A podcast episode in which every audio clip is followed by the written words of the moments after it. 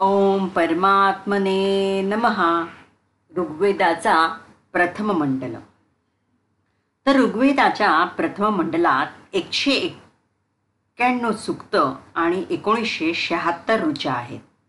ऋग्वेदाच्या सर्व मंडलात हे सर्वात मोठं मंडल. या मंडलाचा प्रारंभ अग्निदेवतेच्या स्तुतीनं होतो. भगवंतांनी भगवद्गीतेत अक्षरनाम अकारोस्मी म्हणून अक्षरांमध्ये अ मी आहे अशी ग्वाही दिली आहे. भगवद्गीतेच्या उपदेशाचा प्रारंभ दुसऱ्या अध्यायाच्या अकराव्या श्लोकापासून होतो आणि हा श्लोक अने आरंभ होणारा आहे. तर श्लोक अकरा भगवद्गीता अध्याय दोन त्याप्रमाणे वेदाच्या पहिल्या रुचीचा प्रारंभसुद्धा अ या अक्षरानेच झालेला आहे आणि वेदाची ही पहिली रुचा आणि तिचा अर्थ खाली मुद्दाम दिला आहे. तर अग्निसुक्त यज्ञाच्या प्रारंभी ऋत्विज म्हणून ज्याची स्थापना केली आहे अशा देवांना बोलावून आणणाऱ्या सदैव प्रज्वलित असणाऱ्या आणि ऐश्वर संपन्न अशा अग्नीचं मी स्तवन करतो. असं म्हणून अग्नीचं सुक्त हे पहिल्या रुचेमध्ये आहे. कारण अग्नी प्राचीन आणि अवाचीन ऋषींना देखील प्रिय आहे. या अग्नीमुळेच यशवर्धी वीर्यवर्धी असं समृद्ध धन प्राप्त होतं. अग्नी हा निष्कपटी बुद्धिमान कर्तृत्वमान सत्यनिष्ठ आणि कीर्तिमान आहे. हे अग्ने तुला जो प्रज्वलित करतो त्याचं तू सदैव कल्याणच करतोस. म्हणून आम्ही सकाळ संध्याकाळ तुझ्याजवळ येऊन तुला वंदन करीत असतो. तू यज्ञाधिपती सृष्टी नियमांचा नियामक असून प्रत्येकाच्या घरात तू वृद्धिंगत होऊन पिता ज्याप्रमाणे आपल्या पुत्राचे सर्व लाड पुरवतो त्याप्रमाणे तू आम्हाला इष्ट गोष्टी देऊन आमचं वैभव वाढवतोस. अग्नीची ही स्तुती पहिल्या सुक्तात आहे. यावरून अग्नी लोकांना किती प्रिय वाटत होता याची चांगलीच कल्पना येऊ शकते. सकाळ संध्याकाळ अग्निकर्म आणि अग्निसेवा हा अत्यंत महत्त्वाचा आचार या सुक्तात आहे. ही अग्निसेवा आणि अग्नीचं स्तवन ऋग्वेदात जागोजागी आलेलं आहे. प्रत्येक ठिकाणी अग्नीचं प्रकट होणारं स्वरूप पाहिलं म्हणजे आजच्या विज्ञान युगात सुद्धा अग्नीचं हे स्वरूप अबाधित असल्याचा पडताळा सामान्यांना सुद्धा येतो. दुसरं आहे वायू इंद्र मित्रावरुण सुक्त. सरस्वती सुक्त. इंद्र सुक्त परत अग्निसुक्त आपरी सुक्त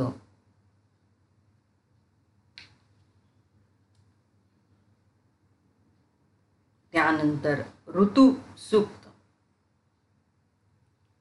तर यामध्ये वैदिक ऋतुपरंपरा सांगितलेल्या आहेत. तर सुरुवातीला मधु याचं नामांतरण अरुणमध्ये झालं आणि याचं आधुनिक नाव चैत्र. माधव अरुण रज वैशाख शुक्र पुंडरीक ज्येष्ठ शुची विश्वजीत आषाढ नम अभिजित श्रावण नभस्य आद्र भाद्रपद द्वश पिन्वमत आश्विन ऊर्ज उन्नमत कार्तिक. सह रसवत मार्गशीर्ष सहस्य इरावत पौष तप सवौषध माघ तपस्य संभर फाल्गुन मलमास महस्वत अधिक मास.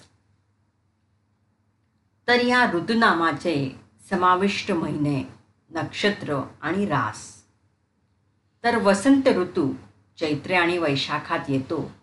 त्याला चित्रा आणि विशाखा मेष आणि वृषभरास ग्रीष्म ऋतूत ज्येष्ठ आषाढ ज्येष्ठा पूर्वाषाढा मिथुन आणि कर्क वर्षा ऋतू श्रावण भाद्रपद श्रवण पूर्व भाद्रपदा सिंह आणि कन्या शरद ऋतू आश्विन कार्तिक अश्विनी कृतिका तूळ आणि वृश्चिक हेमंत ऋतू मार्गशीर्ष आणि पौष मृगशीर्ष आणि पुष्य धनु आणि मकर.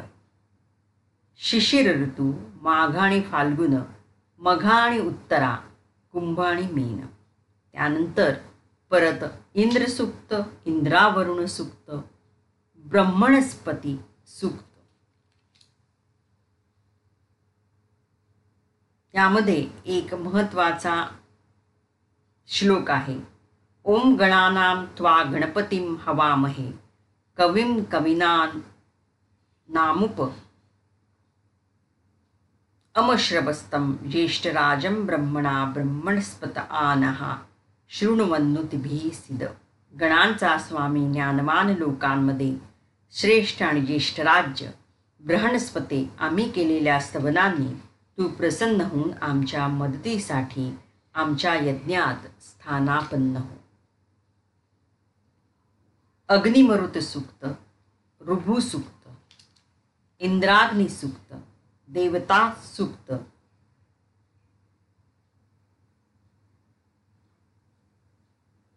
त्यानंतर विष्णू सुक्त. तर पृथ्वीच्या सात भागावर ज्या ज्या ठिकाणी विष्णूने पाय ठेवले त्या ठिकाणच्या सर्व देवता आमचं रक्षण करत. हे संपूर्ण जगत विष्णूनं व्यापून टाकलं. त्याने तीन ठिकाणी आपले पाय ठेवले. त्याबरोबर निर्माण झालेल्या पदधुलीनं हे सर्व विश्व व्याप्त झालं. अविनाशी विश्व प्रतिपालक विष्णूनं आपल्या तीन पायात हे विश्व पादाक्रांत केलं. त्या प्रत्येक पदचिन्हामध्ये सत्वशील धर्माची संस्थापना केली. तुमची सवकृत्य सूक्ष्मपणे निरीक्षण करणाऱ्या आणि इंद्राच्या परममित्र विष्णूचे पराक्रम तुम्ही पहा. अशा या पवित्र पदाचे ज्ञानी लोक अन्य देवदेवता नेहमी दर्शन घेत असतात. त्यावेळी त्यांचे नेत्र जणू आकाशाकडे एकटक पाहत असल्यासारखे दिसतात. विविध प्रकारे जागरूक आणि ज्ञानसंपन्न स्तोत्रगायक विष्णूच्या परमपदाचं महत्त्व गाऊन त्याला हवी अर्पण करतात. त्यानंतर तेविसावा आहे अपसुक्त शुनहा शेपसुक्त वरुणसुक्त अग्निसुक्त देवतासुक्त सोमसुक्त इंद्रसुक्त देवतासुक्त अग्निसुक्त इंद्रसुक्त इंद्रपराक्रमसुक्त आश्विनी कुमार सुक्त सवितु सुक्त अग्निसुक्त मरुतसुक्त देवतासुक्त पूषणसुक्त देवतासुक्त अग्निसुक्त आश्विनी कुमार सुक्त उषा सुक्त आणि पन्नासावा आहे सूर्य सुक्त.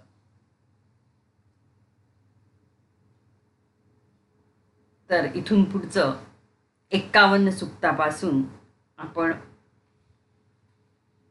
उद्या माहिती बघूया.